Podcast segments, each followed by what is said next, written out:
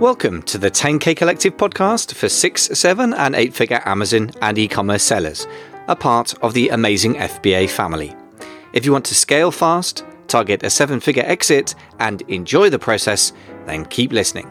Today's episode is sponsored by the new e commerce podcast, The E Commerce Leader, co hosted by myself, Michael Veazey, and Jason Miles, top 1% Shopify store owner and Udemy's highest rated e commerce instructor. If you're the owner of a thriving e commerce business, look for The E Commerce Leader on your favorite podcast app and subscribe today. Ladles and jelly spoons, boys and girls, welcome back to the 10K Collective podcast, the place to be for six, seven, and eight figure Amazon sellers, and indeed, let's say e commerce sellers, because today we're getting outside the Amazon bubble. We're welcoming Klaus Lauter to us, who is an e commerce marketing specialist and specializes really in Shopify, so outside the Amazon bubble. Klaus is an e-commerce veteran with 20 years experience and he helps Shopify store owners turn visitors into sales. Pretty simple statement there. I like it. So Klaus, warm welcome to the show. Thanks, Michael. Thanks for having me. It's a pleasure. Yeah, my pleasure to have you here as well, man. It, it, makes a nice change to have a European perspective on things. We have lots of Americans on the podcast, and also uh, a nice change to, to look at things through the sort of direct to um, direct to consumer or Shopify site. I guess we should say up front that I'm presuming that anything that applies to Shopify store owners will apply to Magento or Magento or WooCommerce or all the other things. Am I right? That's 100% right. Yeah. So, what applies to Shopify, the conversion optimization guidelines, um, or policies, principles, whatever you want to call it, doesn't really matter. Magento, BigCommerce, Wix, whatever you use, um, it's basically you need to apply these principles. Excellent. Good. So that's one li- little thing out of the way. Again, if you're an Amazon seller and you're listening, I plead with you to keep listening because if you're an Amazon seller only now, I can promise you that sooner or later, probably sooner rather than later, you're going to be begging to create your own store for multiple reasons, uh, not least of which is Jeff Bezos' cha- um, ability to change the goalposts in a huge way at no notice, as those of us who've had our inventory performance index changed and, you know, the last couple of weeks at the time of recording will attest. And the other thing to to say is that to think slightly bigger, um, let's go crazy and imagine that you might just learn a thing or two in terms of general principles, which can apply to all of your internet marketing, including but not limited to Amazon. So I would plead with you, whatever your selling channel is, listen up to this stuff is critical stuff. So let's get into the meat of this. First of all, Klaus, you mentioned you're a 20 year uh, veteran. So tell us a little bit about your, your background. 20 years is a long time in this game.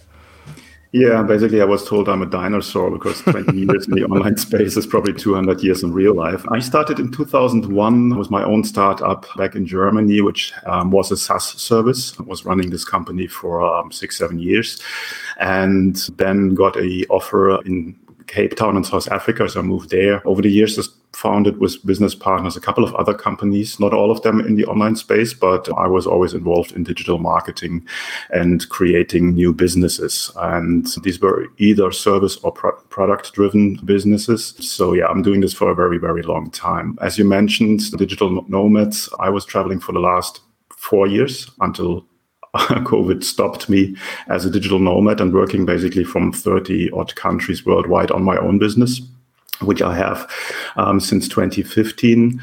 And I run my own Shopify store selling um, products worldwide and um, also doing coaching and consultants for other small and medium enterprises. Yeah, so you're really living the life. We were talking before we, we started recording for the podcast about the fact that you're in Cyprus, and that's obviously. I was going I was saying that uh, that's a classic place for digital nomady type people, whatever the word is. It's such a some strange phrase. What is a digital nomad? I think outside the bubble of digital marketing, everyone probably just thinks that just either silly or doesn't exist. But I guess you're actually living the life, right? I mean, there's quite a few Brits out there that I knew. Are they still out there in large numbers? Well, I think they will come back once the borders open. Right mm-hmm. now, it's relatively quiet still, but Cyprus is about to open everything in about four weeks' time. Uh, no, actually, in two weeks' time, because vaccination makes huge progress here. So, yeah, the Brits will be back. Obviously, there there is some digital nomads here, and definitely one of the spots, as you said, like Bali or whatever, where they mingle. There are certain spots worldwide where you see a lot of what I rather would say location independent workers Yes, that's a better um, phrase than digital nomad, right? That sounds a bit more acceptable somehow. Yeah, yeah, absolutely. Great. Well, so you're living the life, and you've obviously got a massive background. So let's, you you know, enough credibility. Obviously, extremely competent to tell us what we're doing here. So, what are the classic mistakes online store owners make in this um, arena? Then, so we're talking about, and not we're not just you and me talking about how to turn visitors into sales, but that's your whole focus as a consultant, isn't it? So, what are the big mistakes that people make in this arena? Let's start with the big picture first?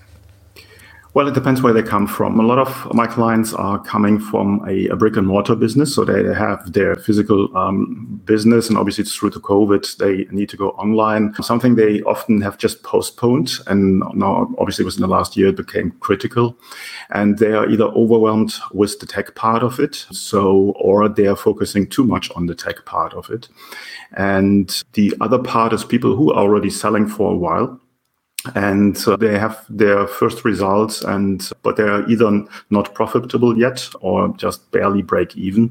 And they always think that their main problem is getting more traffic. That's that's the most common thing is like i need more traffic converting traffic from facebook from google wherever they pay for or any other kind of strategy to get more traffic. So that's that's the main thing. At the end of the day it is about getting more conversions from the traffic you already have. And that's basically the classic um, sort of approach or yeah, when people approach me where, where it starts from. So either overwhelmed or having the focus on the wrong topic.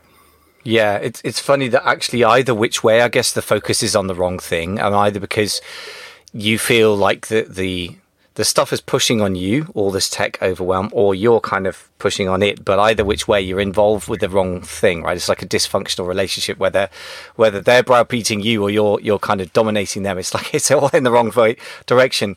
And I, have just got to say that from the Amazon point of view as well, uh, the same thing applies. And this is why any Amazon sellers out there listening, hello, please keep listening. Do not close your mind off and go into the Amazon bubble, please, because this stuff applies to everyone that I've ever met. Really, I mean, I think there's never I've never come across a, a listing or in, in the Amazon world, it's as narrow as the product detail page, the listing, that can't be improved. I've seen people with 30% conversion rates doing $50,000 um, or so uh, a month or certainly per year in some cases. And we've managed to get that up to 40% by just ripping it apart and, and being rude. When I say we, I'm in the 10K collective mastermind collectively led by me, I'm afraid. But this, this is, there's always room for improvement. And yes, the whole traffic focus, man, if I had a dollar for every dollar that everyone had spent on PPC to try and solve problems via Amazon PPC, I'd be a rich man already. Yeah, for sure. So let's talk about the. There's obviously a mindset component here that we're talking about, right? Because people's focus, that's a mindset based word, I suppose, or psychological word. I'm not into woo woo things, and you're not either. I think we're concrete guys, but nevertheless, there's a psychological errors. So, what do you think the psychological principles need to be to approach this work correctly? Well, if you look on the store itself, a lot of people get just their template, they throw it in as it is, and I think, okay, now they start selling automatically. Now, basically, it's the same applies what um, would happen in a physical store. You approach a customer and you ask, how can I help you? And then you guide them through whatever you have to offer. And sort of you need to do the same, which is a bit more difficult because it's online for your Shopify store or your online store in generally. So you have some psychological principles of conversion optimization. And you need to apply these on your whole, whole store just to make it easier for the, the visitor, so your hopefully to be customer, to go and um, buy from you. That's that's basically the background. Yes, what you, what you're saying is that broadly the psychological principles of conversion are fairly consistent from the offline world to the online world. Is is that a fair statement? Absolutely, hundred percent. Hmm. Interesting. So you find that there isn't, I mean, because obviously you've got a background in, in, a variety of businesses, which I think is really helpful to give perspective. have you ever been involved in sort of physical retail stores yourself, or, or have you had customers that do that? Or clients, I should say? Sort of. Uh, my original background is hospitality. So I was working uh, in, in, the hotel business because that's something I grew up in.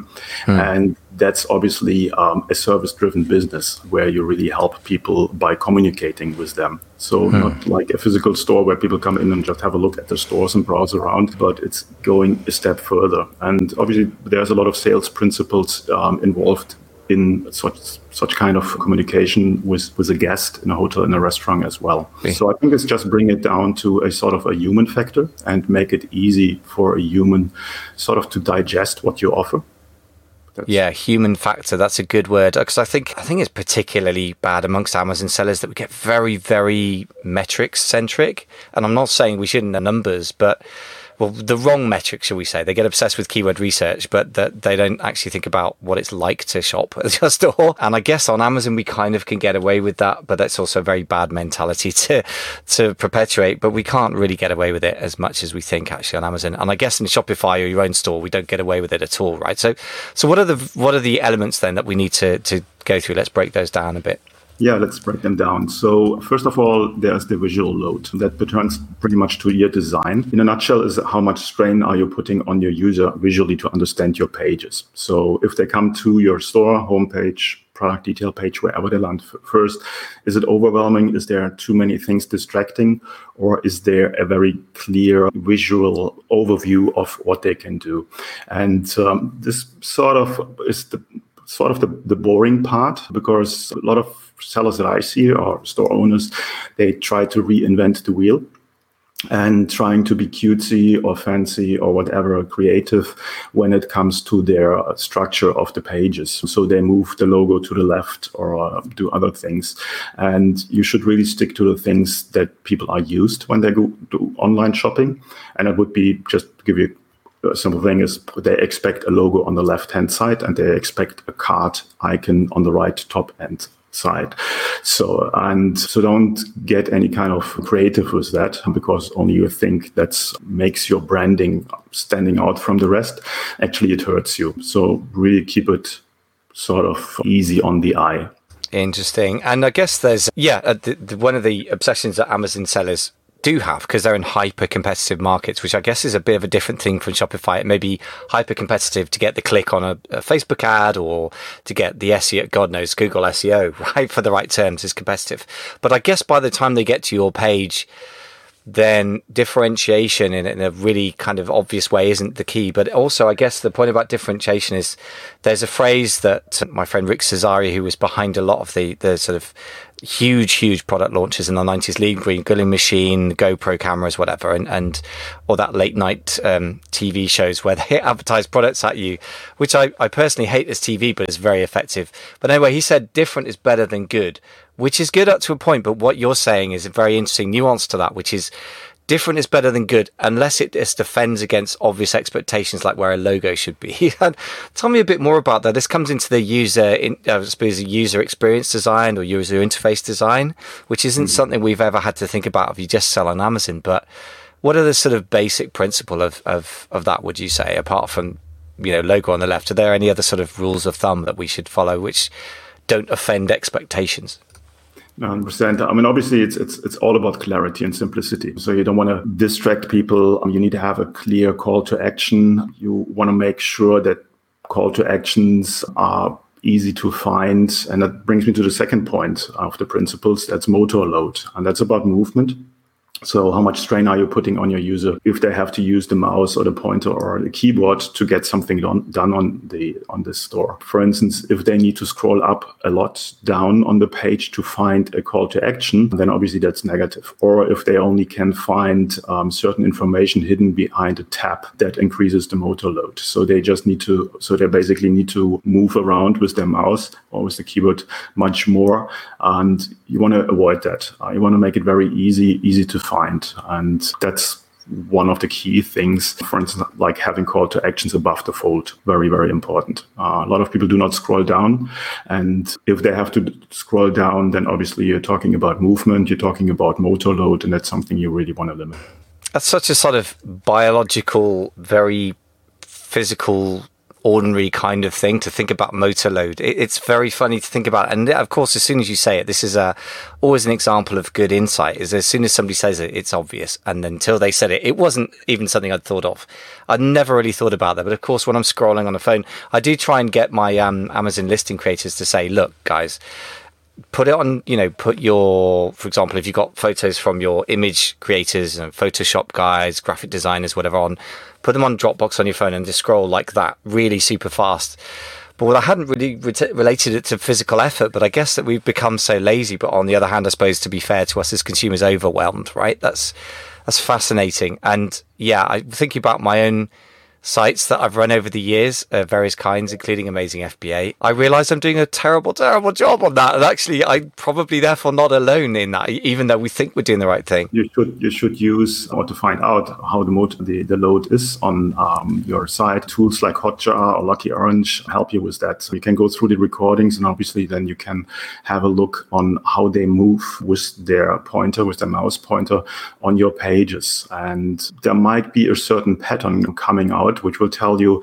they're moving far too much. So that's something that helps you a lot in, in figuring out is there something you can optimize. Love this. This reminds me of conversations with my own business partner, who I won't talk about because he haven't got his permission. But again, he's he's now working for a pretty serious, probably like nine figure seller, optimizing their pages and, and happy as a pig in clover, as the saying goes, because this is the sort of stuff they talk about. But I didn't realize those tools were, were available. Again, outside the Amazon bubble, suddenly there's a whole bunch of stuff we have to look at. But on the other hand, fascinating insights we gain, which Amazon probably has. Uh, to the nth degree, but they don't share them with us as third party sellers. So this is uh, very interesting stuff. Okay, so we've talked about the sort of visual overload. Um, the motor load, really interesting, subtle but obvious thing as soon as you say it. So, what what are the other user errors that people make?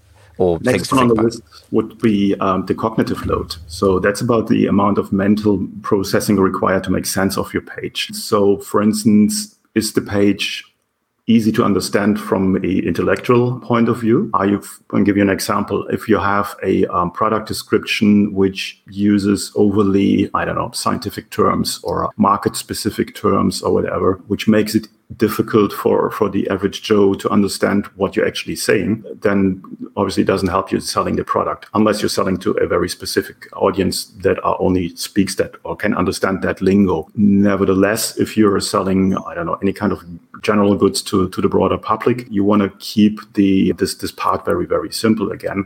And so that the mental processing of what they are reading or what they are seeing in, in images or videos is as easy as possible. And also there's also tools that help you with that. When it comes to text, for instance, I'm recommending a, a free tool, which is called the Hemingway app. Uh, which is basically the URL, and it gives you a score for the readability. So, how easy is that in regards of school grades to understand? And you should, depending on your market, go for a school grade for a I don't know a fifth or sixth grader. So, whenever you write your descriptions, your text descriptions, or product descriptions. This will help you to figure out is that actually understandable? For a lot of sellers, obviously, they don't see the forest because of trees, of all the trees, and they speak their own lingo. And it's very important to put yourself in the position of a, a buyer, a potential buyer from your store. Do they really understand what you're talking about?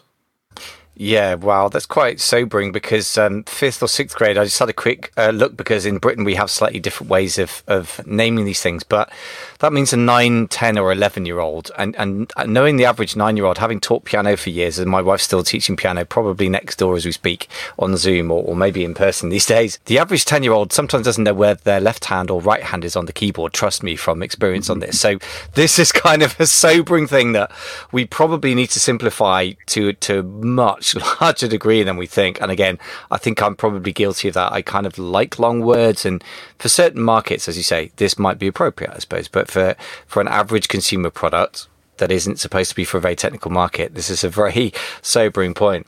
Okay, so so far we're we're making lots of exciting mistakes, and obviously we can do the opposite and make it good. So, by the way, Klaus, got to just say this is so much deeper than I thought it was going to be. Just a few sort of simple onliney kind of hacks. I didn't, didn't realize you'd be getting into so much science. This is amazing. I like it. So, what's the next thing on our list to to, to well, get right? The last one in, in that regards is the memory load. Memory load. Memory load is the amount of work users have to perform when recollecting something on your site. I'll give you an example on that. If you're, for instance, offering coupon codes, discount codes, and you mention them on one page, but they only will be useful on the checkout page, in the case of Shopify, you only can slot your coupon code in there, then it might be difficult for them to go through or to remember the coupon code and going through the site and then the, the checkout page and I was like, oh, what, where is that coupon code now? So I, so I have to go back, and it brings me sort of to you want to present the right information in the right moment and not making people think, or in, in that case, making people remember. And this happened actually quite often that things are sort of overcomplicated. A lot of stores, for instance, as another example, offer a, an exchange for an email address to sign up for a newsletter. They offer a discount code. And the usual process there runs like this. I sign up for a newsletter. Then obviously you have to follow double opt-in to stay compliant to legal things and then get the email. They have to confirm the email that they allow to being emailed. And I get a second email and then they collect the coupon code in that email. And then they have to go back to the website and then they have to go and choose their product and then through the cart on the checkout page. And there they can finally then use the coupon code. So there is a lot of steps in between and they need to sort of, yeah, remember a lot of things and think about a lot of things. And you want to keep this very, very simple. So that's in a, in a different regards, make it as easy for a nine nine year old, 11 year old kid to understand um, the process. Yeah. Well, they probably will understand it easier than a 60 year old. Um, yeah, I was going to say, I, am just, they also have more time or be more determined to do their shopping. I'm just even listening to what you were saying about that coupon code. I was thinking, yeah, that sounds like something I've experienced as, as a buyer and the sort of thing that I've seen people set up as a funnel as sellers. And then I was feeling exhausted even just listening to you describe it. I'm like, oh my goodness, I haven't got time to do this. So I, I absolutely take you. I mean, there's almost like a sort of, not even you're talking about fine psychological principles cognitive load motor load what is it visual load and and memory load those are really great great principles but for me there's a kind of rather agricultural version which is like just kind of overwhelm and exhaustion with the whole business i mean i do think that if if you've got a certain percentage of people who are either very busy even though they shop a lot online or as you said, those over 60s, which is a bigger percentage of the UK population than under 16s. You know, those guys are just going to give up. so, because I, I don't know about you, Klaus, but I've been on enough Zoom calls with people over 60 to know that frankly, they can't find the mute button for five minutes. So I don't think they're going to cope, are they? No, I'm 100% with you. Um, my own store, uh, seven figure store, running this for, for six years now. My best customer, so my perfect audience, my perfect customer is 60 plus years old. And it was a bit of a learning curve. Uh, it took me quite a while.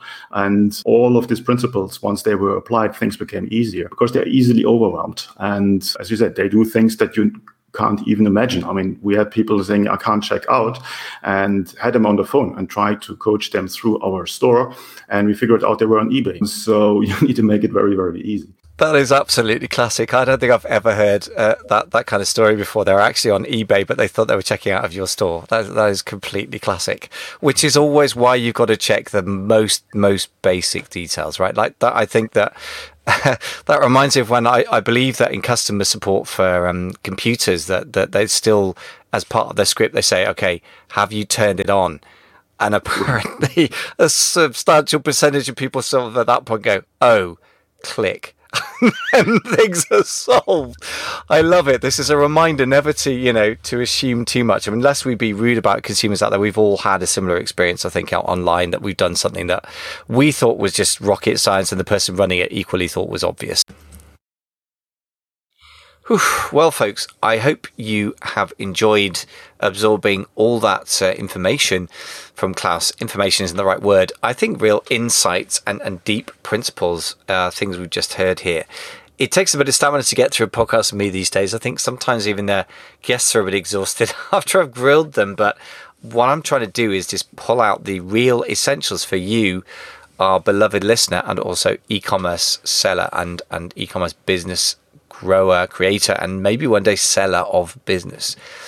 And if that is the case, if you're wanting to sell one day or you want to just live off a more profitable business, this stuff, this conversion optimization piece is at the heart of what you do.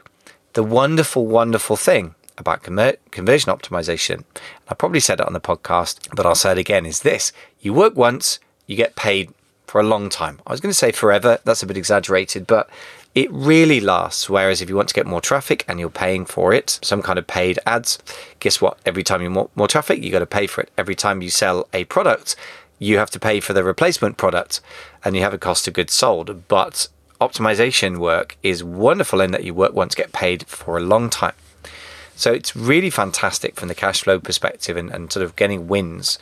So let's get into the quick reflection on what we've heard today. Well, psychological principles. I think that what I loved about Klaus, despite his very, very technical IT background for many years now, he really focused on forget about getting over involved in the technology, think about psychological based principles that will either get in the way of or go towards getting better conversions. So, minimizing the visual, motor, cognitive, and memory load.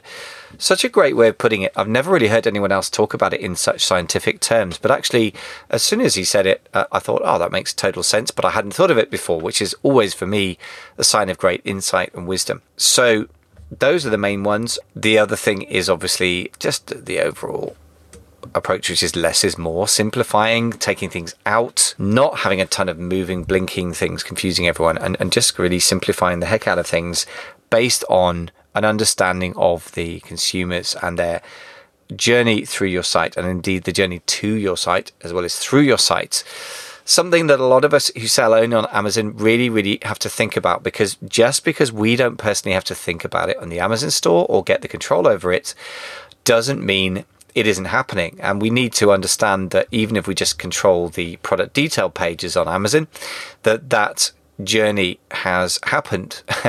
and just because we haven't controlled it doesn't mean it's not there. So we have to think about the website experience as a whole and the fact that Amazon's done a lot of great things there doesn't mean we should be ignorant of those principles. On the on the contrary, we need to recognize what Amazon has done, both so that we can operate more efficiently as Amazon sellers and also that we can develop our own direct to consumer stores, which pretty much everyone should be considering, in my opinion. It's simply a risk diversification thing. Amazon account suspension is very real. I've had a couple of guys in the masterminds alone have that happen to them over the, the time of their lifetime of the mastermind, so three and a half years and a considerable number of my Amazon seller friends as well. The bigger you are, in some ways, the more likely it is to happen and the more painful it is. One of the greatest solutions to that is Shopify or WooCommerce or whatever it is, your own website. And in that realm, conversion rate optimization, like everywhere else, is going to get you paid first. So thanks for listening up. As ever, if you find this useful information, don't forget to subscribe to the show so you get more of the good stuff. And don't forget to give us a star rating one, two, three, four, five stars on an Apple podcast player would be very, very helpful. Thanks so much for listening. Speak to you in the next podcast.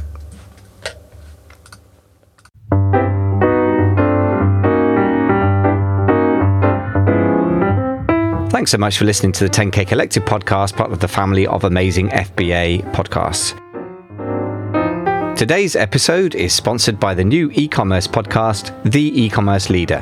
The podcast is hosted by yours truly and Jason Miles, multi million dollar Shopify owner and Udemy's highest rated e commerce instructor.